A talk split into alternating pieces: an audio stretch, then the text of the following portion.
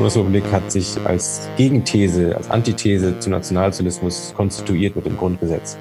Und wenn in dieser Republik es nicht möglich ist, dass Juden leben, ohne dass sie mit Pistolen bewaffnet werden müssen, ja, sobald sie sich irgendwie erkennbar als Juden versammeln, dann ist es eine Situation, die diesem Staat keine Ruhe lassen darf. Ja, das war Ronen Steinke. Mit Ronen Steinke spreche ich hier im Dissens-Podcast über die alltägliche Bedrohung jüdischen Lebens in Deutschland und wie Polizei und Justiz beim Kampf gegen Judenfeindlichkeit versagen. Der Jurist und Autor hat ein Buch zum Thema geschrieben. Es heißt Terror gegen Juden, wie antisemitische Gewalt erstarkt und der Staat versagt.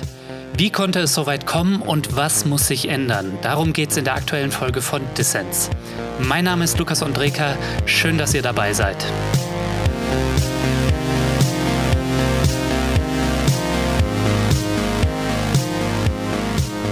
Ronen, schön, dass du beim Dissens-Podcast dabei bist. Ja, freue mich hier zu sein. Ja, wir wollen uns über antisemitische Gewalt und Terror unterhalten. Du hast ein Buch zum Thema geschrieben, in dem du dem Staat Versagen beim Schutz jüdischen Lebens in Deutschland vorwirfst. Staatsversagen, das ist äh, ja schon eine Hausnummer. Was bewegt dich zu diesem harten Urteil? Ich bin aufgewachsen wie viele andere Juden in Deutschland mit dem Blick auf Polizei, die vor den Synagogen wacht, Kameras, die vor den jüdischen Einrichtungen hängen und hohen Zäunen rund um die jüdischen Einrichtungen. Mhm. Und es ist eigentlich in meiner Jugend, in meiner Kindheit für mich normal gewesen. Ich habe auch, wenn ich heute mit, mit anderen drüber austausche, höre ich das immer wieder. So leben wir, so kennen wir es gar nicht anders. Es ist seit Jahrzehnten unser Normalzustand. Und ich habe eigentlich, je älter ich wurde, immer weniger Bereitschaft, das zu akzeptieren als einen Zustand, mit dem man sich irgendwie abfinden sollte hm. oder kann. Und im Prinzip der Anschlag von Halle im letzten Jahr war für mich der Ausstoß zu sagen, ich weigere mich hinzunehmen, dass das ein Zustand ist, mit dem wir immer äh, so leben werden. Hm. Und ähm, der Anschlag in Halle hat mich auch deswegen so beunruhigt, weil die ähm, Polizei wieder vor der Tür stand. Also Halle ist ja äh, nicht irgendein Ort, sondern ist ein Hoch, eine Hochburg der neuen Rechte in Deutschland. Und ähm, die Synagoge in Halle ist bedroht, wie, wie alle anderen Synagogen auch, aber es gab keinerlei Polizeischutz. Und als wir dann näher hingeschaut haben, kam auch raus, dass die Sicherheitsvorkehrungen in Halle in keiner Weise von der vom Staat, von der Polizei unterstützt worden waren, sodass die Gemeinde das alles selber für sich organisieren musste. Mhm. Also ähm, ein, ein Staatsversagen. Und ich habe dann angefangen zu recherchieren, ob das nur ein Einzelfall ist oder ob das was Systemisches hat. Und wie sehr systemisch das eigentlich ist, hat mich dann auch selber ähm, überrascht und, und äh, noch viel mehr beunruhigt und noch viel wütender gemacht eigentlich. Und davon handelt dann dieses Buch. Ja, in deinem Buch berichtest du über Zustände, an die wir uns eigentlich niemals gewöhnen dürften. Ne? Jüdische Schulen müssen von bewaffneten Sicherheitsleuten bewacht werden. Jüdischer Gottesdienst findet unter Polizeischutz statt. Bedrohungen sind alltäglich, ja, und du hast es schon erwähnt, den antisemitischen Anschlag von Halle.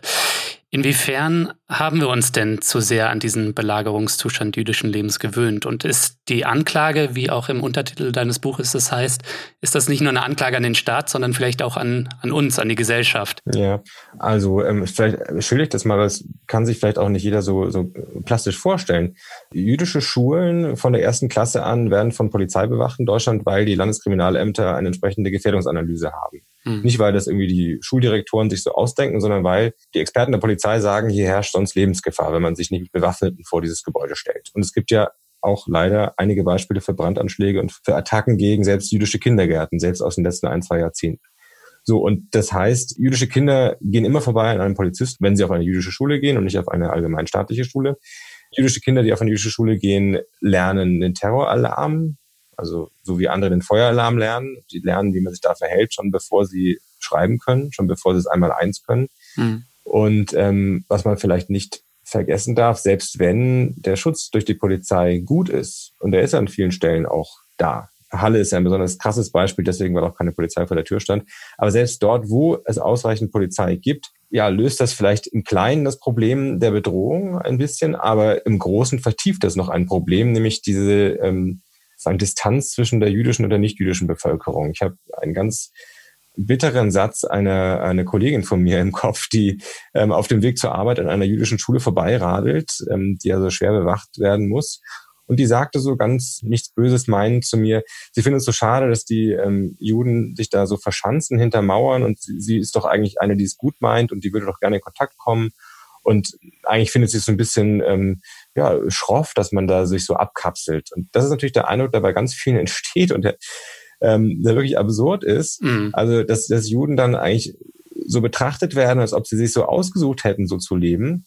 Oder schlimmer noch, als ob das eine Art Privileg wäre. Also bei denen steht die Polizei vor der Tür. Ja, bei uns dauert es lange, bis der, die Polizei kommt, wenn man 110 ruft.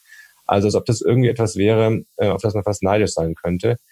Und ähm, das vertieft eigentlich eher noch den Graben. Und das ist auch Teil ähm, des Problems, mit dem ähm, die jüdische Gemeinde dann lebt.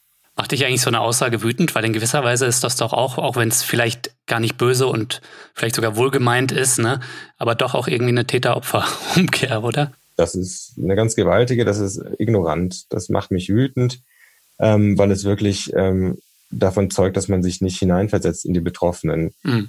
Es gibt natürlich auch falsche Vorstellungen. Also die verbreiteste falsche Vorstellung ist die, dass ähm, den Juden die Sicherheitsvorkehrungen großzügig spendiert werden. Der Fiskus macht den, äh, das Portemonnaie auf und ähm, finanziert alles von A bis Z. Ähm, das ist aber überhaupt nicht der Fall in Deutschland. Ganz im Gegenteil, es eine bittere Randnotiz des Anschlags in Halle ist gewesen, dass der Täter in seinem Manifest geschrieben hat, er will gar nicht erst versuchen, auf die Fenster zu schießen, weil er da geht davon aus, dass das sicherlich ähm, kugelsicheres Glas ist, denn die Bundesrepublik würde ja Unsummen äh, für den Schutz von ähm, Synagogen ausgeben. Mhm. Er hat sich nicht vorstellen können, zum Glück muss man vielleicht sagen, dass es in Wahrheit so gewesen ist, dass kein einziger Euro aus Steuergeld in den Schutz dieses Gebäudes geflossen ist. Und in vielen anderen ähm, Städten ist es so, dass ähm, vielleicht ein Teil, manchmal auch nur die Hälfte der Kosten ähm, für Sicherheitsglas und für Sicherheitstüren und für Sicherheitskameras vom Staat getragen wird. Und der Rest muss die kleine jüdische Gemeinde tragen. Und klein, das ist der Regelfall. Die allermeisten jüdischen Gemeinden sind sehr klein und werden von Ehrenamtlern ähm, geführt, mhm. haben sehr, sehr viele alte Menschen, ähm, sehr viele Menschen, die nicht besonders gut verdienen. Viele sind von Sozialhilfe abhängig. Viele sprechen besser Russisch als Deutsch. Und das ist eine Community, die sich also ohnehin schwer tut. Und wenn dann auch noch von dem wenigen Geld, was man als Gemeinde hat, äh, ein Teil irgendwie auf teure Sicherheitsfenster drauf geht, dann fehlt das an anderer Stelle. Dann fehlt das Geld, was vielleicht eine christliche Gemeinde für Seniorennachmittage und für Kinderfestivitäten äh, ausgeben könnte. Tja, und darunter leidet die jüdische Gemeinde sehr. Und das ist etwas, was leider gar nicht gesehen wird. Ronen, du machst in deinem Buch darauf aufmerksam, es heißt Terror gegen Juden, wie antisemitische Gewalt erstarkt und der Staat versagt, eine Anklage. Für dein Buch bist du durch ganz Deutschland gereist, hast dich mit RabbinerInnen, Polizisten, Geheimdienstern und Ministern getroffen. Beschreib doch mal für unsere Zuhörerinnen und Zuhörer, wie kam es eigentlich zu dem Buch und deiner Recherche? Ja, ich wollte dieses Buch gar nicht schreiben. Ich hatte eigentlich einen äh, Vertrag für ein anderes Buch und äh, dann kam der Anschlag von Halle und dann mich das sehr persönlich getroffen und auch sehr, sehr aufgewühlt. Und also nicht nur, dass es mich betroffen hat, das vielleicht wäre vielleicht banal und ist auch noch kein Grund, da ähm, ein Buch zu schreiben, aber es hat mich als Jurist und als Kriminologe und als jemand, der sich seit Jahren mit Sicherheitspolitik beschäftigt, auch befremdet und empört. Also als mir klar geworden ist, wie wenig der Staat eigentlich seine Verantwortung übernommen hat für den Schutz der Synagoge in Halle und auch für den Schutz von sehr vielen anderen Synagogen. Hm. Da, da, muss Polizei, da muss Justiz, da muss Politik sich auch äh, eine Kritik viel mehr stellen als bisher. Ähm, ja, und dann bin ich losgezogen, dann habe ich ähm, Synagogen besucht, in vielen Synagogen die Erfahrung gemacht, dass man natürlich vorsichtig sein muss, was man dann auch dann veröffentlicht, gerade wenn wir über Sicherheitslücken sprechen und über die Problematik, dass vielleicht manchmal das Geld nicht reicht, damit die Sicherheitskameras überhaupt gewartet sind. Da hängen dann nur Sicherheitskameras, die gar nicht filmen. Okay. Dann kann man natürlich nicht schreiben, in welcher Stadt welches Problem besteht. Also sehr große Sensibilität gefragt. Ja, und habe auch in den Archiven äh, mich in strafrechtliche Urteile vertieft, äh, um zu schauen, wie auch die Justiz in den vergangenen Jahren mit antisemitischen Anschlägen umgegangen ist. Und äh, habe auch auf der Ebene ähm, also viele, viele Missstände leider zusammentragen müssen. Mhm. Meines Wissens nach warst du in mehr als 20 Synagogen in ganz Deutschland. Mhm, Kannst ja. du einmal uns schildern, du hast es eben schon so ein bisschen angedeutet, wie wurde deine Recherche eigentlich in den jüdischen Communities, den verschiedenen aufgenommen. Ne? Ich glaube, an einer Stelle schreibst du davon, dass die Leute Bedenken hatten über deine Recherche und die Veröffentlichung deines Buches, ja. weil sie sich nicht mit Sicherheitsbehörden verscherzen wollen, auf die sie angewiesen sind. Ne? So, also so hat sich das gelesen. Also vielleicht kannst du einmal schildern, wie wurde das dann auch aufgenommen, deine Recherche? Ja, also vielleicht so für die, die äh, das nicht selber so genau kennen. Also die meisten jüdischen Gemeinden, die meisten Synagogen in Deutschland sind nicht ähm, alte historische Gebäude mit bunten Fenstern, wie so die wenigen äh, repräsentativen Bauten, die man manchmal im Fernsehen sieht, sondern die durchschnittliche Synagoge in Deutschland ist äh, in einem Hinterhof oder im Nebenraum zu einem Altenheim, so ein kleiner Gebetsraum. Mhm. Wie so eine Hinterhofmoschee, ähm, irgendwo kleine Räumlichkeiten und die sehen von außen nicht besonders aus und auch von innen nicht besonders. Viele Gemeinden haben auch keinen eigenen Rabbiner, sondern teilen sich den dann zu zweit oder zu dritt und der pendelt dann mal von, ist dann am einen Schabbat mal da, am anderen Schabbat mal dort. Und ähm, ja, es gab zunächst die Vorbehalte, ähm, kann man denn über ähm, Sicherheitsprobleme sprechen? Man möchte ja den Tätern auch nicht eine Anleitung liefern. Ja. Wie gesagt, wer das Buch liest, findet darin auch keine Anleitung, da habe ich sehr darauf geachtet. Aber zum anderen gab es eben auch die Sorge, können wir uns eigentlich beschweren? Ja. Weil das ist ja mein Ansatz. Ich möchte mich ja beschweren. Ich möchte diese Missstände und dieses Versagen des Staates ankreiden. Und nun sind die ähm, jüdischen Gemeinden in einer Bittstellerposition. Die bekommen gesagt, ähm, hier herrscht Gefahr und wenn du da was ändern möchtest, stell Anträge. Dann werden sie auf so einen steinigen bürokratischen Weg geschickt müssen verschiedenste Formulare ausfüllen, mhm. äh, drei äh, Kostenvoranschläge von Security-Firmen einholen, wenn sie zum Beispiel Sicherheitsfenster ähm, bezahlt haben wollen von der, von der Regierung. Und dann lässt man sie lange hoffen und bangen und warten. Und das ist sozusagen ein Schwebezustand, in dem eigentlich die jüdischen Gemeinden ständig äh, festhängen. Und das ist eine Situation, in der man nicht äh, die Klappe groß aufreißt, ähm, sondern eher sehr vorsichtig ist und je nach Größe der Gemeinde und je nachdem, wie breites Kreuz sie hat, mein Eindruck auch manchmal ein bisschen ängstlich ist, ja, die falschen Leute zu verärgern. Ja, klar. Das ist aber, glaube ich, Teil des Problems. Also das ist ähm, genau ein, eine Situation, die ich so nicht akzeptabel finde in einem Rechtsstaat, die, der Schutz von Leib und Leben kann ja nicht so organisiert sein, dass sich die, die verletzliche Gruppe, wo wir nicht darüber diskutieren müssen, ob die bedroht ist, sondern wo die Polizei das ja festgestellt hat, dass die sich dann selber darum kümmern soll und dann kann sie mal schauen und dann kann sie mal Anträge stellen und vielleicht hat sie Glück, aber eigentlich in der Regel hat sie nur zum Teil Glück, ähm, dass man ihr das dann abnimmt, diese Sorge, anstatt dass die Polizei einfach sagt, Gefahrenabwehr ist unsere Aufgabe und ist zu 100 Prozent unsere Verantwortung. Mhm. Also eigentlich würde man ja erwarten, dass man nicht als Bittsteller an den Staat herantritt, sondern dass man ja einen Anspruch darauf hat und dann dementsprechend auch ankreidet, wenn ähm, der Staat seiner Verantwortung nicht gerecht wird. Bevor wir da gleich noch detaillierter drüber sprechen, hätte mich noch interessiert, Ron, äh, was war denn eigentlich auf deiner Recherche die eine Begegnung, vielleicht sind es auch mehrere und du musst jetzt auswählen hier ad hoc im Podcast, äh, die dir am meisten im Gedächtnis geblieben ist und die dich vielleicht, weil sie dich vielleicht am meisten beeindruckt hat oder ja. weil sie vielleicht absurd war oder sonstiges. Ne? Also was war das? Ja, schwierige Auswahl. Also ich habe äh, mit, mit vielen, vielen mich unterhalten können.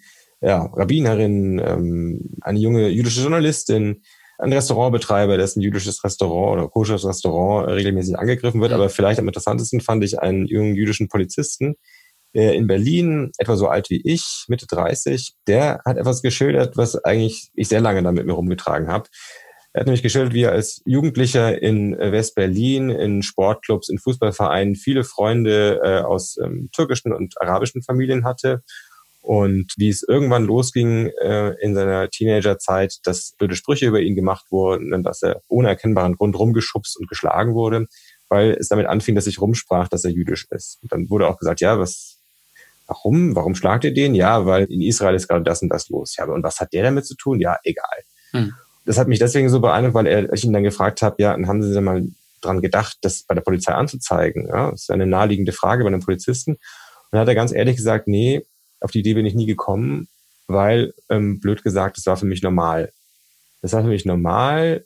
Ich bin damit aufgewachsen mit der Annahme, äh, wir Juden müssen aufpassen, wer mitbekommt, dass wir jüdisch sind, weil man mag uns nicht und weil, wenn es rauskommt, dann können wir Schläge kassieren das ist einfach sozusagen der Zustand gewesen und es ist schon so tief verinnerlicht, dass man schon gar nicht mehr meint, dass man dagegen irgendwie protestieren könnte. Mhm. Ich rechne es ihm hoch an, dass er das so ehrlich gesagt hat und er hat das natürlich heute auch mit einem, mit einem selbstkritischen und mit einem erschrockenen ähm, Ton geschildert. Aber ich glaube, genau das ist das Problem. So, wir haben uns sehr, sehr stark an Dinge gewöhnt, an die wir uns nicht gewöhnen dürfen. Ja, das Problem ist Antisemitismus. Ähm, der Anschlag von Halle ist nur eines von vielen Hassverbrechen gegen Jüdinnen und Juden in Deutschland. Die Chronik und Kontinuität antisemitischer Gewalttaten im Nachkriegsdeutschland ist lang. Du schreibst aber im Kontext deiner Recherche ganz konkret von einem Erstarken antisemitischer Gewalt. Wie meinst du das denn und in welchem Zeithorizont oder im Vergleich zu was? Also das ist ähm, sehr schwierig, da präzis zu sein. Die ähm, Statistiken sind alle mit großer Vorsicht zu genießen. Mhm. Das äh, Dunkelfeld, das sind sich alle Forscher einig, ist sehr groß. Das ist auch nichts, was spezifisch beim Antisemitismus nur so ist. Das ist bei allen Hassverbrechen so. Es gibt verschiedene Gründe für. Ähm, wer äh, attackiert wird, weil ihm das Portemonnaie einfach geklaut wird, aus sozusagen ganz profanen weltlichen Gründen, der hat weniger Scheu damit zur Polizei zu gehen, wer attackiert wird, weil man ihn erniedrigt, weil man ihn ähm, zum Objekt macht und äh, als Stellvertreter eines Kollektivs, der hat dann eher die Sorge, hm, wenn ich mich jetzt dagegen wehre polizeilich, dann mache ich vielleicht erst recht auf mich aufmerksam und dann ähm, werden vielleicht auch die Freunde äh, des Täters auf mich aufmerksam und vielleicht kriege ich auch bei der Polizei äh, nicht nur Verständnis, sondern vielleicht kriege ich auch bei der Polizei noch blöde Sprüche. Mhm. Also diese, diese Sorgen sind einfach da bei, bei allen Opfern von Hasskriminalitäten. Deswegen, man sagt, vielleicht 20 Prozent der antisemitischen Attacken werden überhaupt nur angezeigt. Okay, krass. So, so wenig, ja. Also so eine hohe Dunkelziffer im Umkehrschluss, ja. Das ist, ist ja, sehr wenig. Das ist allerdings bei ähm, muslimfeindlicher, bei ähm, rassistischer Gewalt ein ähnlich erschreckend niedriger Wert. Ja wieso kann man dann überhaupt davon sprechen, dass es trotzdem noch schlimmer wird, wenn wir doch da irgendwie von etwas reden, was im Dunkeln ist? Wir können zum einen sehen, dass die Bereitschaft, Dinge zur Polizei zu bringen und anzuzeigen, dass die noch sinkt.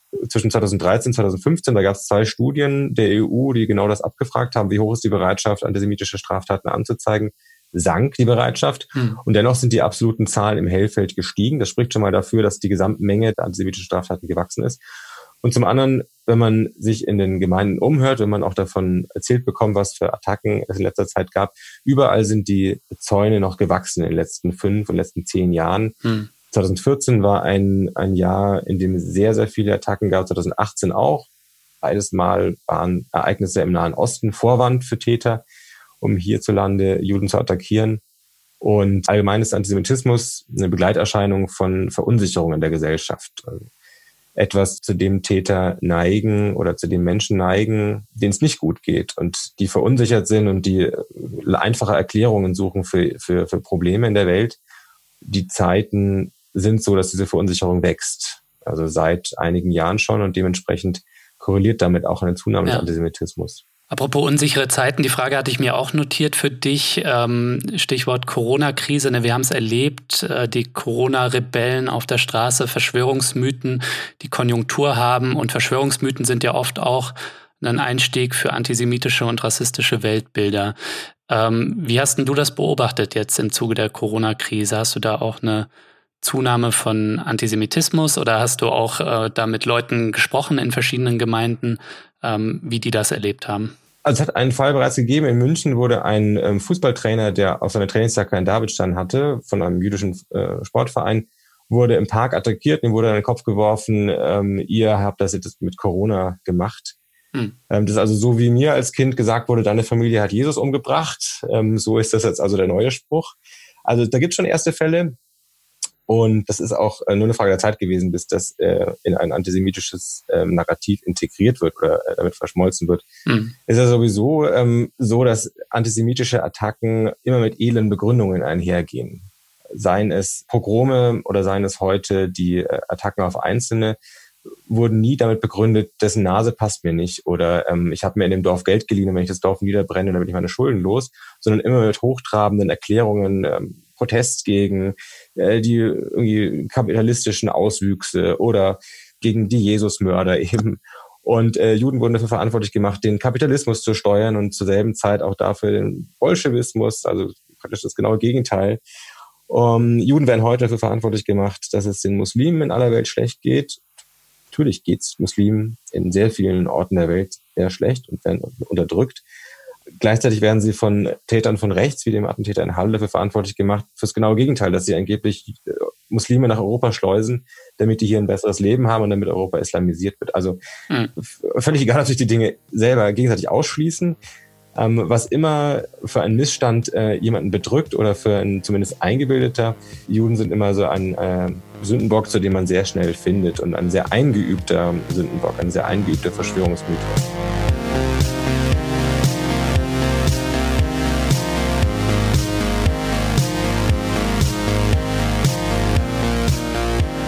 Ja, ich nutze die kurze Pause für einen kleinen Dissens-Werbeblock. Nicht wegschalten. Ne? Ich bin gerade aus dem Urlaub zurückgekehrt und habe mit staunenden Augen gesehen, dass wir die 500 UnterstützerInnen-Marke geknackt haben. Dissens hat damit sein Etappenziel für dieses Jahr schon jetzt erreicht. Das ist echt der Wahnsinn. Und ich möchte allen Leuten, die diesen Podcast hier auf Steady oder anderweitig fördern, denen möchte ich allen danken an dieser Stelle. Ihr seid echt die Besten. Ohne euch wäre das hier alles nicht möglich.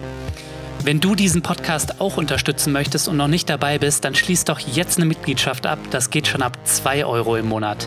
Mit deiner Mitgliedschaft tust du nicht nur etwas Gutes, nein, es gibt auch Goodies und du hast jede Woche die Chance auf coole Gewinne.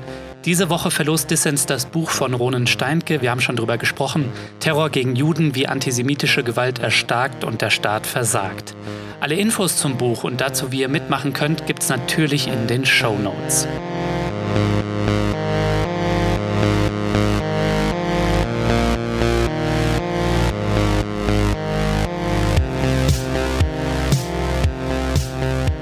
Hörst den Dissens-Podcast. Zu Gast ist der Jurist und Autor Ronen Steinke. Ja, Ronen, wir haben schon drüber gesprochen. In deinem Buch analysierst du und kritisierst du, dass der Staat es zugelassen hat, dass es so weit gekommen ist mit antisemitischer Gewalt in Deutschland. Warum tun die staatlichen Organe wie Polizei und Justiz aus deiner Sicht nicht genug gegen Judenfeindlichkeit? Es wäre zu einfach zu sagen, ja gut, Kriminalität nimmt zu, die Polizei tut ja, was sie kann und kann auch nicht zaubern. Ähm, man kann ja keine Wunder verlangen und ähm, sie tut ja immerhin viel.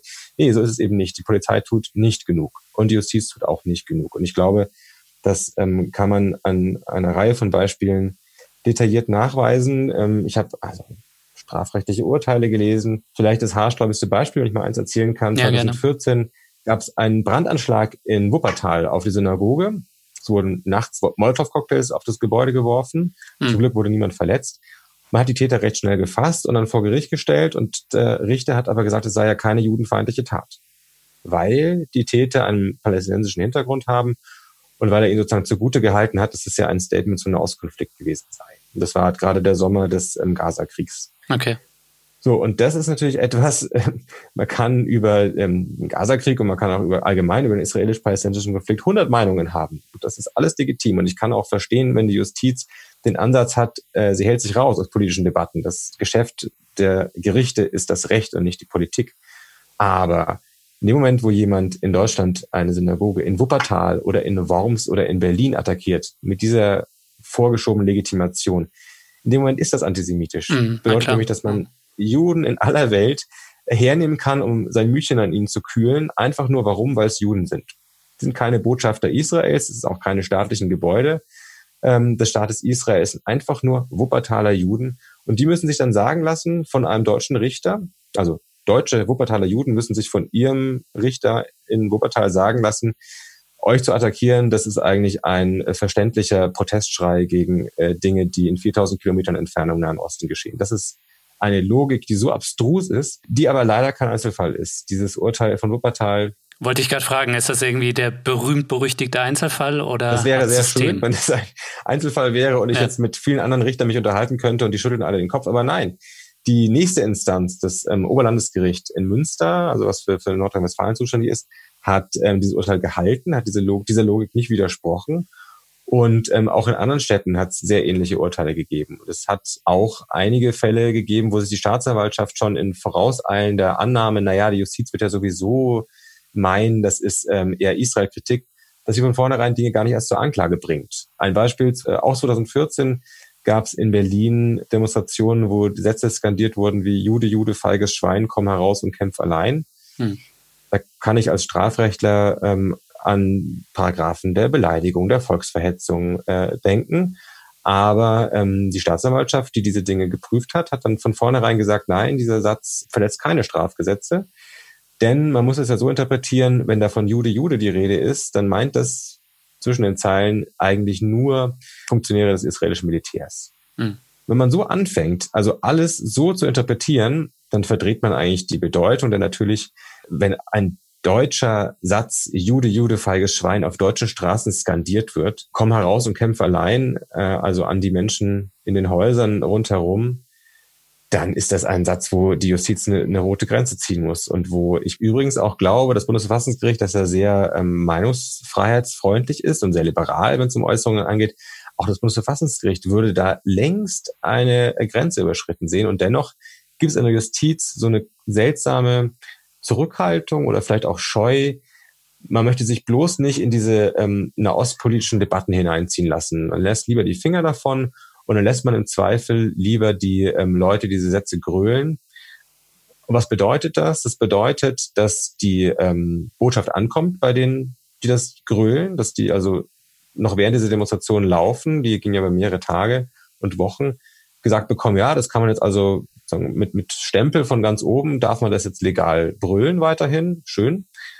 Und genauso, wenn in Wuppertal ein Richter sagt, Molotow-Cocktails auf eine Synagoge sind nicht zwingend judenfeindlich oder antisemitisch, dann ist das natürlich auch eine Botschaft, die bei den nächsten Tätern ankommt. Mhm. Ich glaube, es wird in Deutschland einem nicht gelingen, ähm, einen Richter zu finden, der einen Brandanschlag auf eine Moschee ähm, damit legitimiert, dass ja ähm, die Politik von Erdogan kritikwürdig ist. Oder einen Anschlag auf einen hinduistischen Tempel damit irgendwie kleinredet, dass ja die Politik von äh, Narendra Modi in Indien auch kritikwürdig ist. Nein, das ist etwas, was man nur bei Synagogen sieht und wo es mich echt sprachlos zurücklässt. Das ist eine Rechtsprechung, eigentlich auch eine Linie in der Rechtsprechung. Wie gesagt, es sind keine einzelnen Fälle, die den Antisemitismus systematisch verharmlost.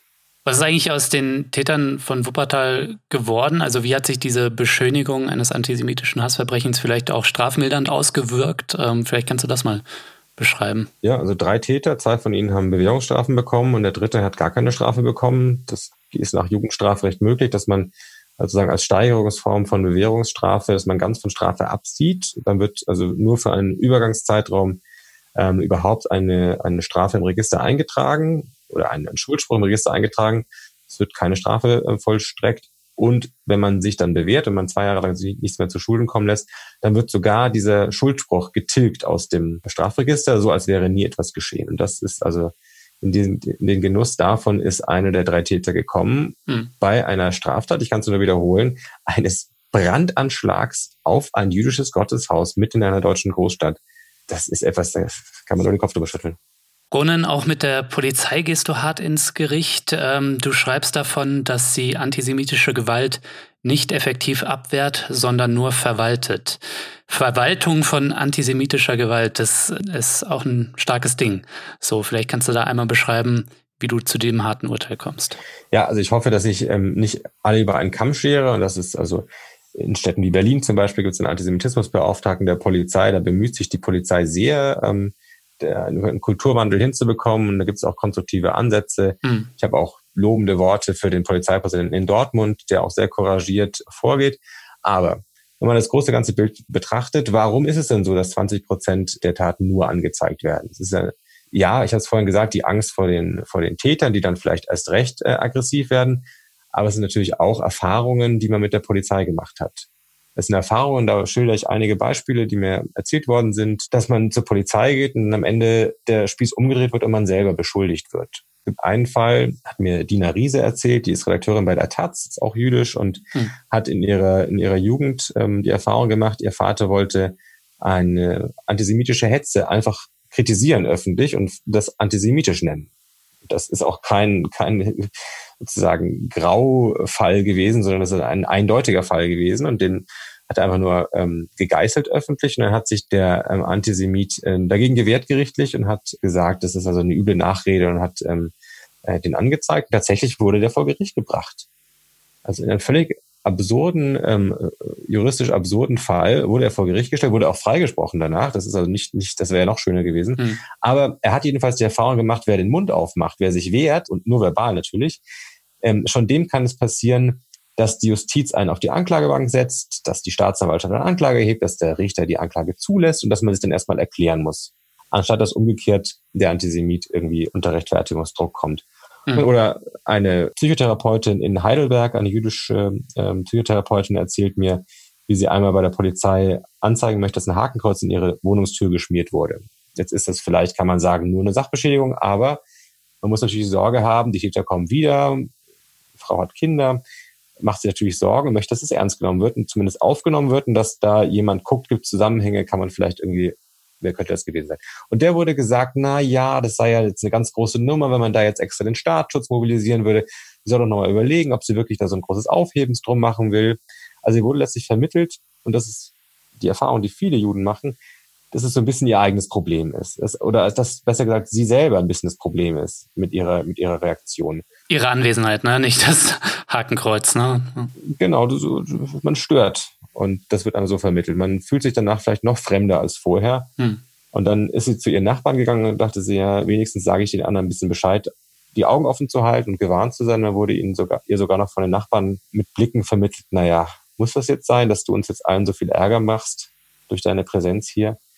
Also es ist leider oft die Erfahrung, dass man einfach indem man so antisemitische Opfererfahrungen thematisiert, nicht Solidarisierung erfährt, sondern auch äh, beim Staat eher noch, noch kälter und noch mehr ausgegrenzt wird.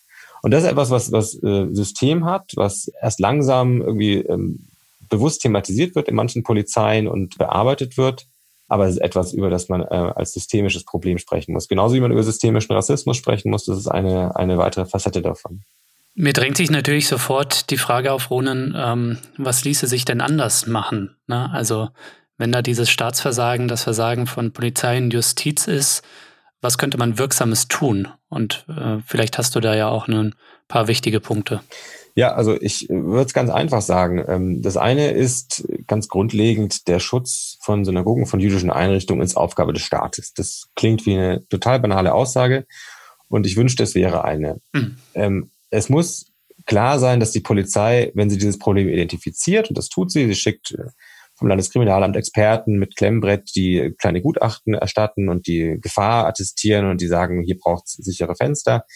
Wenn diese Gefahr ähm, attestiert ist, dann muss sofort auch die Polizei sich in der Pflicht äh, sehen, dieser Gefahr zu begegnen. Das ist einfach, finde ich, eine, eine ganz, ein ganz simpler Zusammenhang, also dass die Polizei diese Aufgabe der Gefahrenabwehr zu 100 Prozent als ihre Pflicht betrachtet. Das ist derzeit nicht der Fall. Hm. Das ist etwas, wo sich politisch einfach was ändern muss. Und das Zweite ist, dass, wenn es darum geht, wie viel Vertrauen können marginalisierte Gruppen, das sind jetzt nicht nur Juden, aber auch Juden, in die Polizei haben. Es wird immer mal wieder vorkommen, dass Einzelne in den Reihen der Polizei mit rechtsextremen, mit den S-verherrlichten Sprüchen auffallen. Das sozusagen kann kein Innenminister verhindern, dass das ähm, geschieht. Aber es kommt darauf an, wie die Polizei im Übrigen dann damit umgeht. Reagiert sie schnell, zeigt sie nach außen hin, der gehört nicht zu uns, der hat hier nur nach außen hin die Uniform getragen, aber jetzt haben wir erkannt, das ist einer, der für das andere Team spielt, den schmeißen wir sofort raus. Oder geht es langsam und zögerlich zu und beginnt ein Seminarverfahren, was ein, zwei Jahre dauert und am Ende wird er nur versetzt auf eine andere Dienststelle. Das ist nämlich der Fall, wie es derzeit in Deutschland geschieht. Was ist davon die Botschaft? So an die Rechtsextremen ist die Botschaft, dass es halb geduldet wird. Glaube, so hart muss man sagen, dass, als sei es ein kleines Kavaliersdelikt absurd, weil natürlich äh, NS-verherrlichende Äußerungen, das geht ja an den Kern dessen, wofür Polizei stehen sollte. Und gleichzeitig ist natürlich die Botschaft an die ähm, Betroffenen oder an die Menschen, die auf die Polizei vertrauen können müssten, dass sie ihnen Schutz gibt, wenn sie Opfer von rassistischer, von antisemitischer Gewalt werden. Naja, diese Anliegen nehmen wir nur so halb ernst. Das ist wirklich eine Botschaft, die ist so schädlich, das darf man gar nicht unterschätzen. Mhm. Wenn jemand sich rassistisch äußert, wenn jemand sich NS-verherrlichend äußert, wenn jemand es lustig findet, über den Holocaust ähm, Bildchen per WhatsApp zu teilen, dann ist keine Grundlage dafür da, dass man vertraut, dass der für die Werte des Grundgesetzes eintritt und dass er für die Schwachen eintritt, was die Aufgabe von Polizei und von Sicherheitsbehörden ist.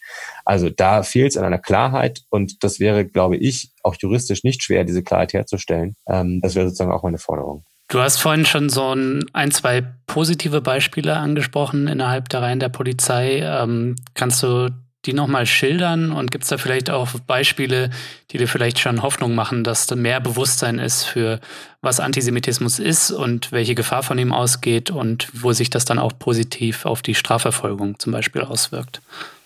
Ja, also in ähm, der Stadt Dortmund hat es kurz nach dem Anschlag von Halle ein auch haarsträubendes Urteil der Justiz gegeben, und äh, positiv finde ich, dass sich dort die Polizei nicht damit abgefunden hat. Dass also nicht den Betroffenen der jüdischen Gemeinde selber überlässt, dagegen zu klagen oder sich dagegen zu beschweren, sondern dass die Polizei selber sagt, das ist uns wichtig und äh, unser Anliegen und dagegen jetzt vor Gericht zieht. Mhm. Worum geht's?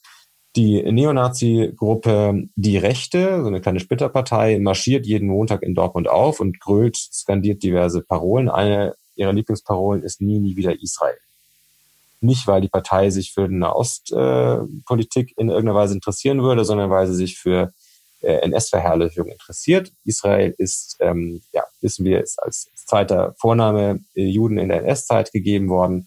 Israel ist also auch äh, in, der, in der jüdischen ähm, Liturgie und in der jüdischen Kultur selber ein, ein Synonym für das jüdische Volk. Also ähm, das ist also klar, was damit gemeint ist, wenn die in den Straßen marschieren und äh, nie, nie wieder Israel rufen. Mhm. Aber wenige Tage nach dem Attentat von Halle hat das Verwaltungsgericht in Dortmund trotzdem gesagt, dieser Spruch ist okay und das kann die Polizei den Leuten nicht verbieten, diesen Spruch zu skandieren. Die jüdische Gemeinde hat protestiert, dass ja, man, man solle sich dann nicht äh, sozusagen weniger schlau stellen, als man ist, sondern man solle ähm, die auf der Hand liegende Bedeutung dieses Satzes irgendwie beim, beim Namen nennen und dann auch dementsprechend damit umgehen und sich dann nicht äh, verhohnepiepeln lassen. Hm. Und der Polizeipräsident von Dortmund ist dann vor Gericht gezogen, hatte das nicht gefallen lassen und selbst als die Sache jetzt erledigt ist, die Demo ist jetzt schon gelaufen, ist er dabei geblieben, zieht jetzt vor die nächsten Instanzen und will das bis zuletzt durchfechten, bis zum Bundesverfassungsgericht. Das finde ich genau den richtigen Ansatz, sich nicht zufrieden zu geben und auch die Justiz ähm, nicht damit davonkommen zu lassen, dass sie so merkwürdig scheu ist im Umgang mit ähm, antisemitischen Äußerungen, sobald sie irgendwie mit Israel in Verbindung gebracht werden. Was ich mich noch gefragt hatte, Ron, ist, inwiefern hängt denn das Scheitern der Justiz und der Polizei beim Schutz jüdischen Lebens in Deutschland auch mit einem weit verbreiteten Antisemitismus und auch einem Unverständnis über die Gefahr von Antisemitismus in unserer Gesellschaft zusammen. Ne? Oder inwiefern müssen wir im Kampf gegen antisemitischen Terror vielleicht schon bei judenfeindlichen Denken anfangen ne? und das schon in seinen Anfängen bekämpfen. Ich denke da zum Beispiel an die Schule, du hast ja vorhin davon erzählt, von dem jüdischen Polizisten, der in seiner Schulzeit angefeindet wurde. Und ich habe auch in meiner Schulzeit Jude als Schimpfwort auf dem Schulhof erlebt. Mhm. Also ich gehe auch davon aus, dass du das auch als ein Feld siehst, wo wir Antisemitismus bekämpfen müssen. Aber vielleicht kannst du das mal schildern, ja, inwiefern du da auch Zusammenhänge siehst. Ja. Also es gibt eine äh, neue Studie, eine Soziologin aus Frankfurt, Julia Bernstein, die über Antisemitismus in der Schule geforscht hat und die beschreibt es eigentlich recht ähnlich zu dem, was ich auf einem anderen Feld, also ich beschäftige mich ja nur mit antisemitischer Gewalt. Hm. In dem Moment, wo äh, jüdische Schülerinnen und Schüler einen dummen Spruch beklagen, sich beschweren bei den Lehrern, oft ähm, ihnen vermittelt wird oder oft bei ihnen hängen bleibt, dass sie das Problem sind. Ähm, jemand schmiert ein Hakenkreuz auf die Schulbank und dann geht man zum Lehrer und sagt, das äh, verletzt mich, das finde ich schlimm. Ja, musst du das jetzt so ernst nehmen? Ist halt eine Schmiererei. Komm, jetzt hab dich nicht so. Dann geht man mit dem Gefühl zurück, ja, vielleicht habe ich übertrieben, vielleicht liegt's an mir, ach, vielleicht muss ich selber mein Verhalten ändern. Nein, das ist natürlich total falsch. natürlich, ähm, natürlich ist das Problem der andere, derjenige, der, so, der sowas schmiert. Hm. Ähm, also da geht's eigentlich schon los, dass so diese Mechanismen äh, anfangen zu greifen und ähm, schon da braucht es eigentlich eine, eine, denke ich, eine Sensibilisierung der Lehrer, ähm, das ernst zu nehmen. Und da sind wir noch weit von den Dingen entfernt, die ich dann später beschreibe, aber das sind schon sozusagen die, die Mechanismen angelegt. Hm. Äh, ansonsten, was, was man in der Schule tun kann, es gibt ja manchmal so die Hoffnung darauf, Zeitzeugengespräche oder sogar ähm, Besuche in, in, in Gedenkstätten, in ehemaligen Konzentrationslagern, ähm, könnte man ja verpflichtend machen. Das wird also einmal im Jahr oder, oder öfter von, von Spitzenpolitikern gefordert. Da habe ich nicht so die große Hoffnung darauf. Da sehe ich auch gar nicht so sehr den Zusammenhang. Der Antisemitismus ist ein Vorurteil, ein Vorurteil, dass Juden äh, schlecht sind, einen schlechten Charakter haben, verschlagen sind, ähm, man kann ihnen nicht trauen, egoistisch sind. Und wieso sollte dieses Vorurteil dann nicht mehr bestehen, wenn man ein Konzentrationslager mal von innen gesehen hat? Oder wieso sollte die Tatsache, die historische, dass Juden ermordet wurden, dazu irgendwie, das, das irgendwie logisch aufheben? Also das, da habe ich nicht so, bin nicht so überzeugt, dass das wirklich funktioniert, ähm, sondern befürchte eher, dass das in den Köpfen sogar ganz gut miteinander zu vereinbaren ist. Und habe eher die Sorge, welche Bilder haben die Menschen im Kopf, wenn sie an Juden denken oder das Wort Jude hören. Ich befürchte, die allermeisten haben äh, Schwarz-Weiß-Fotos von toten Juden im Kopf als erstes und vielleicht hm. noch Farbfotos von ähm, oder farbige Bilder von israelischen Soldaten als zweites im Kopf. Und dann kommt erstmal lange nichts. Also das ist eigentlich das Problem, dass es so beides inspiriert nicht unbedingt Solidarität und Sympathie oder jedenfalls nicht Entspanntheit und Lockerheit. Mhm. Und eigentlich ist es, wäre es wichtig, dass, dass ähm, junge Menschen äh, Kontakt haben mit real existierenden Juden, die ähm, ja ihnen einfach sozusagen vor Augen führen, wie äh, normal, wie lustig, wie unlustig oder sonst wie ähm, Juden halt auch sind. Also letztlich Begegnung, Begegnung, Begegnung. Ich glaube, das, das ist das Einzige, was hilft. Und das da kommt hinzu, dass sich Juden ähm, ja entscheiden können in vielen Fällen, ob sie sich äh, als jüdisch öffentlich identifizieren wollen oder nicht. Und das heißt, dass ganz viele Menschen, die glauben, sie haben noch nie einen Juden selber kennengelernt, in Wahrheit schon lange Juden kennen. Hm sei es der Klempner, sei es die Lehrerin, sei es die Klavierlehrerin, was auch immer, aber einfach die Menschen keine Lust haben, einen Davidstern um den Hals zu tragen, weil sie diese, diesen ganzen Rattenschwanz an Problemen nicht, nicht haben wollen und an, und an Stress. Und vielleicht ist, führt dann auch kein Weg dran vorbei, dass wir Juden ähm, sichtbarer werden, auch wenn es das Leben nicht einfacher macht. Aber vielleicht ähm, ist das auch ein Teil dessen, was man in Zukunft braucht, dass man ähm, ja, sich ein bisschen mehr zeigt. Was mich noch interessiert hätte, ist, ähm, hast du eigentlich persönlich auch Erfahrungen mit Antisemitismus in deinem Leben gemacht? Ja, ich habe ähm, immer ähm, mich immer bemüht, dumme Sprüche schnell wieder zu vergessen. Also du hast ja vorhin erwähnt, ähm, Jude auf dem Schulhof oder ähm, ich hatte erwähnt, ähm, deine Familie hat Jesus umgebracht. Also das, da bin ich dann hm. immer bemüht gewesen, auf Durchzug zu schalten. Aber was ich eigentlich viel interessanter finde, ist, ich werde jetzt nicht immer als jüdisch gelesen von außen, wenn ich mich nicht selber thematisiere. Und manchmal ähm, erlebe ich dann wie so eine Art Beobachter, wie Leute sprechen, die glauben, es ist kein Jude da. Also Leute, die sich vielleicht hm. am Riemen reißen würden, die vielleicht vorsichtiger formulieren würden, wenn sie wüssten, dass ich jüdisch bin wie sie dann mit mir reden, wenn sie in mir einen vermeintlich ähm, nicht jüdischen ähm, Jungen sehen. Mhm. Als Teenager habe ich erlebt, wie, wie auf irgendwelchen ähm, Partys Idioten äh, mich einladen wollten, mit den Hitlergruß zu zeigen, der deutsche Gruß. Äh, und ich habe mich jetzt nicht in den, in den äh, in Neonazi-Kreis natürlich bewegt, sondern in, in normalen Gymnasiasten-Partys. Ähm, das bleibt dann schon im Halse stecken. Oder ich habe in jüngerer Zeit ähm, mal einer Reise teilgenommen, wo eine der Teilnehmerinnen eine evangelische Pfarrerin war aus Tübingen. Dann ging es auf der Rückreise, glaube ich, irgendwie noch um Israel in der Diskussion. Ich hatte das nicht thematisiert, dass ich selber jüdisch bin. Und ähm, dann sagte sie so verschwörerisch und so ein bisschen augenzwinkernd zu mir, naja, Hand aufhalten, das können sie, ne? Hm. Das können sie. Und dachte also, da, da, da verbrüdert sie sich jetzt mit mir. Hm. Also das lässt tief blicken, das sind vielleicht Dinge, ähm, die, die mich eigentlich noch mehr beunruhigen oder noch mehr hängen bleiben bei mir, als Dinge, die mir Antisemiten bewusst an den Kopf werfen. Vielleicht so ein bisschen dieses, wie verbreitet es doch ist, auch in der Mitte. Ne? Und das zeigen ja auch die Mitte-Studien. Ja. Ne? Und dass es nicht nur ein Problem der Ränder ist. Ne? Also dieser Extreme, was ja auch, glaube ich, in, bei vielen so im Kopf die Vorstellung ist, ja, das sind so die knallharten Nazis ja, irgendwie. Die, aber nein, es ist tatsächlich in allen politischen Lagern, in allen Schichten, quer durch die Gesellschaft ein Problem. Das ist ganz wichtig. Also der Unterschied von, von äh, zwischen Antisemitismus und plumpen Rassismus ist, der Rassist meint, er tritt nach unten gegen jemanden, eine Gruppe, die ihm unterlegen ist, mhm. biologisch, kulturell. Und der Antisemit glaubt, er tritt nach oben gegen eine Gruppe, die irgendwie zu Unrecht Macht hat. Und er wehrt sich eigentlich dagegen. Hm. Fühlt sich dann dementsprechend legitimiert, fühlt sich dementsprechend also äh, als Vollstrecker einer gerechten Sache und nicht als jemand, der einem niederen Instinkt äh, nachgibt. Und das ist etwas, was auch für Linke ansprechend ist immer wieder. Ja, ja. Verführerisch. Und deswegen, also selbst ihr, wie gesagt, Tübinger Pfarrerin verbreitet so etwas. Das darf man nicht vergessen. Also das ist dieses äh, Verschwörungsdenken, das ist ganz verbreitet. Hm. Weil du es gerade angesprochen hast, auch linken Antisemitismus ähm, und es gibt auch den speziell oder spezifisch muslimischen Antisemitismus. Na, Halle hat natürlich gezeigt, die Kontinuität und Brutalität von rechtsradikal motivierten Antisemitismus, die ist vorhanden in Deutschland. Sie war immer da im Nachkriegsdeutschland. Aber es ist eben nicht nur beschränkt auf ähm, diese Täter, ne, sondern findet sich auch in anderen politischen Lagern und auch auf der Seite der Linken und eben im politischen Islam.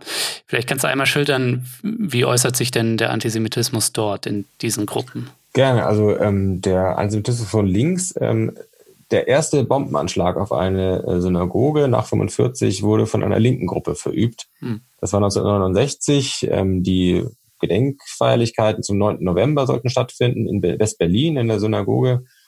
250 Menschen waren versammelt und eine linke Gruppe hatte eine Bombe platziert, die dann Gott sei Dank nicht gezündet äh, ist. Hm. Diese Gruppe war nicht irgendwelche randständigen ähm, Verrückten, die niemand ernst genommen hat, sondern es war ähm, eine Gruppe rund um den Gründer der Kommune 1, äh, Dieter Kunzelmann. Man kann sagen, das ist eine kleine Gruppe gewesen. Es sind wenige Menschen gewesen, die vor diesem Anschlag eingeweiht waren und denen man das vorwerfen kann, dass sie diesen Anschlag verüben wollten. Aber diejenigen in der linken Szene, die das dann nachher heruntergespielt haben, die das dann nachher äh, bagatellisiert haben und die auch äh, den Opfern eine ähm, Solidarität versagt haben, verweigert haben, das ist eine sehr große Anzahl gewesen und denen man das vorwerfen kann. Und das geht auch noch bis in die jüngste Zeit. Erst vor zwei Jahren ist äh, Dieter Kunzelmann gestorben und da hat sogar noch der grünen Politiker Jürgen Trittin ein Tweet äh, abgesetzt, äh, Rest in Peace, ein großer Sponti ist gestorben. Also der ähm, Dieter Kunzelmann galt dann immer noch so ein bisschen als ähm, ja, alter 68er Opa, als Politclown, als irgendwie ähm, Rebell und ähm, wurde eigentlich Zeit seines Lebens noch hofiert von, von vielen deutschen Linken, von jüdischen Linken eher nicht so. Hm. So, und äh, für den Islamismus sind ähm, amerikanische Ziele und ähm, israelische und jüdische Ziele, wobei das dann auch als Synonym verwendet wird, äh, auf einer Stufe ganz weit oben auf der, auf der Skala der, der, des Beuteschemas. Ähm, und das sieht man die, die tödlichsten Anschläge gegen jüdische Einrichtungen, seien es ähm, Synagogen, seien es äh, wie in Paris äh, 2015 äh, der koschere Supermarkt oder in Toulouse die jüdische Schule, sind von Islamisten verübt worden. Hm. Wie beobachtest du eigentlich ähm, die Debatten dann auch im Zuge der AfD, der, des Erstarkens der AfD? Ne? Äh, muslimischer Antisemitismus ist real ne? im politischen Islam und ähm, in Gewalttaten. Ähm, Im Kampf gegen Antisemitismus lässt sich aber auch beobachten, wie Judenhass als Problem von Zuwanderung beschrieben wird. Welche Funktionen erfüllt diese Ethnisi Ethnisierung von Antisemitismus in deinen Augen? Also Deutschland ist nur wirklich kein Land, das den Antisemitismus äh, importieren müsste. Deutschland hat da also hinreichend äh, Copyright schon drauf. Und ähm, und also, aber auf der anderen Seite ist es halt auch wahr, dass ähm, Leute, die selber verfolgt sind oder die selber ähm, Betroffene sind von, von Marginalisierung, von rassistischer Diskriminierung, leider nicht davor gefeit sind, selber auch solche Vorurteile hm. äh, zu verfallen ja, und ähm, gegen andere Gruppen äh, so zu denken. Und Judenfeindlichkeit, die sich also sehr stark vermengt mit, äh, mit einer Diabolisierung von Israel, die ist in vielen äh, muslimischen Gemeinden und vielen muslimischen Familien ein Problem. Hm. Ähm, was die AfD betrifft, die AfD versucht damit ein Spielchen zu machen und sich zu inszenieren als die Schutzmacht der jüdischen äh, Gemeinde in Deutschland. Es gibt sogar eine Gruppe, die vor zwei, drei Jahren gegründet wurde, Juden in der AfD. Ich habe da einen ganzen Abschnitt in meinem Buch darüber. Das ist natürlich ein durchsichtiges Spiel. Die AfD hat natürlich keinerlei Interesse an jüdischen Wählern. Äh, Juden machen in Deutschland etwa zwei Promille der Bevölkerung aus. Das ist also für, für äh, Wahlstrategen ähm, keine Zielgruppe, für die man sich krumm macht. Ähm, und da machen sich auch Juden in Wahrheit keine Illusionen drüber. Aber es ist natürlich eine Trophäe, wenn man sagen kann, ähm, wir haben hier ein paar Juden, die wir nach vorne schieben können, wie so ein Feigenblatt, hm. ähm, und die äh, schön den Satz aufsagen, die AfD ist äh, auch für Juden wählbar, ähm, dann werden, so ist die Hoffnung der AfD-Strategen, dann werden auch äh, Menschen in der bürgerlichen Mitte die vielleicht sich bisher scheuen, AfD zu wählen, weil es dann doch so eine Art Ekelreflex noch gibt, mhm. leichter zu überzeugen sein, dass die ähm, eine geläuterte Rechte darstellen, dass sie eben gebrochen haben mit, den, mit der NS-Zeit. Und das ist eigentlich die Rolle, die da Juden nur spielen sollen. Es ist eine Rolle der, der, der nützlichen Idioten. Die ähm, Mitglieder dieser Gruppe äh, Juden in der AfD, die sind auch äh, in jüdischen Gemeinden in keiner Weise irgendwie respektiert. Die sind im Gegenteil äh, ausgegrenzt. Es ist auch nur eine Handvoll und die ist auch bei manchen auch fraglich, inwiefern die überhaupt jüdisch sind oder in jüdischen Gemeinden jemals ähm, schon gesichtet worden sind. Aber jedenfalls, es gab da sofort unisono von allen jüdischen Organisationen und Gemeinden ähm, eine Verurteilung, eine Abgrenzung dagegen. Ähm, weil man sich dann letztlich ja zum, zum ähm, Spiel, der Spielfigur machen lässt, in einem Spiel, in dem es in Wahrheit worum geht, darum, dass sich die bürgerliche Mitte, die Wähler, um die es der AfD in Wahrheit geht, also aus der mhm. deutschen Mehrheitsgesellschaft, dass die noch ungehemmter ihren muslimfeindlichen äh, Affekten freien Lauf lassen. Und äh, dafür sollen sozusagen die Juden da eingespannt werden. Wenn äh, von der neuen Rechten, von so Pegida, AfD, äh, Kompaktmagazinen, von denen äh, suggeriert wird, man sei ja, die, die neue Rechte heute sei nicht mehr antisemitisch und sei äh, im Gegenteil irgendwie pro Israel, dann ist das auch genau dieses Spiel. Also es gibt ähm, unmittelbar nach dem Anschlag in Halle ähm, von dem Herausgeber des Magazins Kompakt ähm, ein, ein Kommentar, den er online veröffentlicht. Der heißt Jürgen Elsasser. Und er schreibt, also dieser Täter, der das gemacht hat in Halle, der ist in keiner Weise äh, ein Vertreter der aktuellen Rechten in Deutschland, also Pegida und so weiter. Denn wir haben ja gebrochen mit den ähm, mit dem äh, mit der NS-Zeit und mit dem Antisemitismus. Und das ist dasselbe Magazin, kompakt, das laufend von Ostküste Establishment schreibt, hm. äh, das äh, den französischen Präsidenten Macron als Rothschilds Präsident vorstellt, also sozusagen um äh, ganz äh, mit, mit Codewörtern, aber ganz gezielt äh, antisemitische Effekte hervorzurufen. Und ähm, das ist auch dasselbe Magazin, das ähm, ja zwischen wir, wir Christen und den Juden ganz selbstverständlich einen Gegensatz aufmacht. Ne? Wir, wir Christen, schreibt er, haben also den und den Grund, äh, mit den Juden gerade zusammenzuarbeiten. Aber klar ist auch, die Zeiten können sich wieder ändern. Also, das ist ein Antisemitismus, der äh, sehr leicht zu durchschauen ist und sehr leicht zu erkennen ist. Und der ist im der heutigen Rechten, in der modernisierten, ein bisschen besser frisierten Rechten, die wir heute haben, und, und weniger tätowierten Rechten, ähm, der ist nicht weniger präsent und der ist, glaube ich, eher noch gefährlicher, weil er ähm, gefälliger und äh, sagen besser vermarktbar äh, heute äh, rüberkommt. Was man ja auch erlebt, ist, dass viele Jüdinnen und Juden ähm, aus Europa und Deutschland vor dem Antisemitismus, dem erstarkenden und der starkenden antisemitischen Gewalt äh, fliehen und auswandern oder sie denken daran, ihre Heimat zu verlassen. Äh, wir hatten hier zum, im Podcast zum Beispiel die jüdische Autorin Juna Grossmann äh, zu Gast und äh, die hat davon erzählt, dass sie ähm, immer einen Koffer gepackt hat, ja, was schon irgendwie äh, fucking erschreckend ist, ja.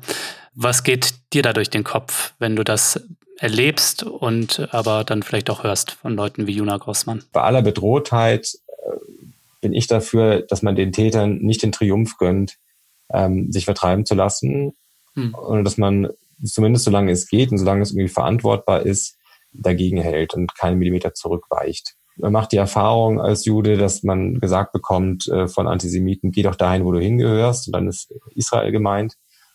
Und man macht gleichzeitig die Erfahrung, ähm, was es nicht leichter macht, dass ähm, nach Anschlägen wie in Paris, zum Beispiel Benjamin Netanyahu, der israelische Ministerpräsident in Paris vor den Juden äh, äh, auftritt und sagt, kommt doch nach Israel in eure wahre Heimat, wo ihr wirklich hingehört. Also so eine, eine seltsame und wirklich befremdliche äh, fast Allianz.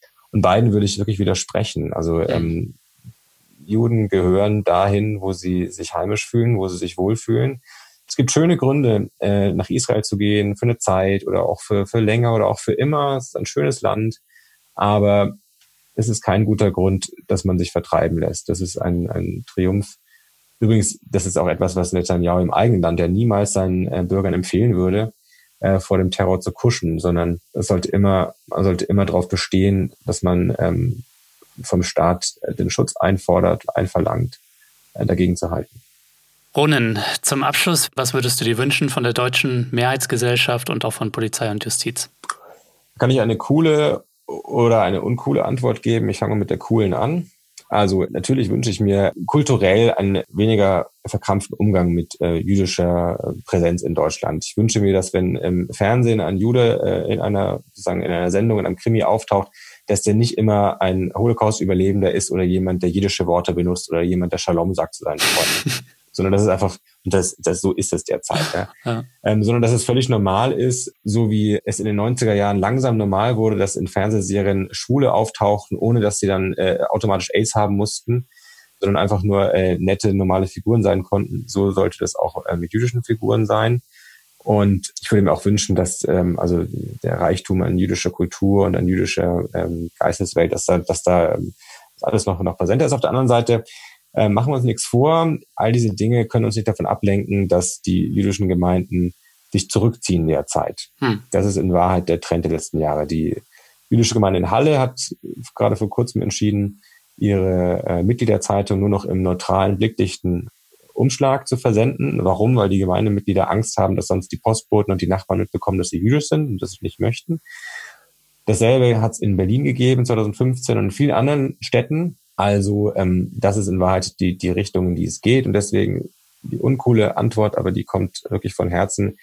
Es braucht Polizei, es braucht den Rechtsstaat, es braucht klare Grenzen, es braucht eine, einen Staat, der sich klar auf die richtige Seite stellt und der auch erkennt, was auf dem Spiel steht. Die Bundesrepublik hat sich als Gegenthese, als Antithese zum Nationalsozialismus konstituiert mit dem Grundgesetz. Hm. Und wenn in dieser Republik es nicht möglich ist, dass Juden leben ohne dass sie mit Pistolen bewaffnet werden müssen. Ja, sobald sie sich irgendwie erkennbar als Juden versammeln. In Synagoge, Schule, Kindergarten. Dann ist es eine Situation, die diesem Staat keine Ruhe lassen darf. Und nur darum muss es gehen. Ronen, danke fürs Gespräch. Danke.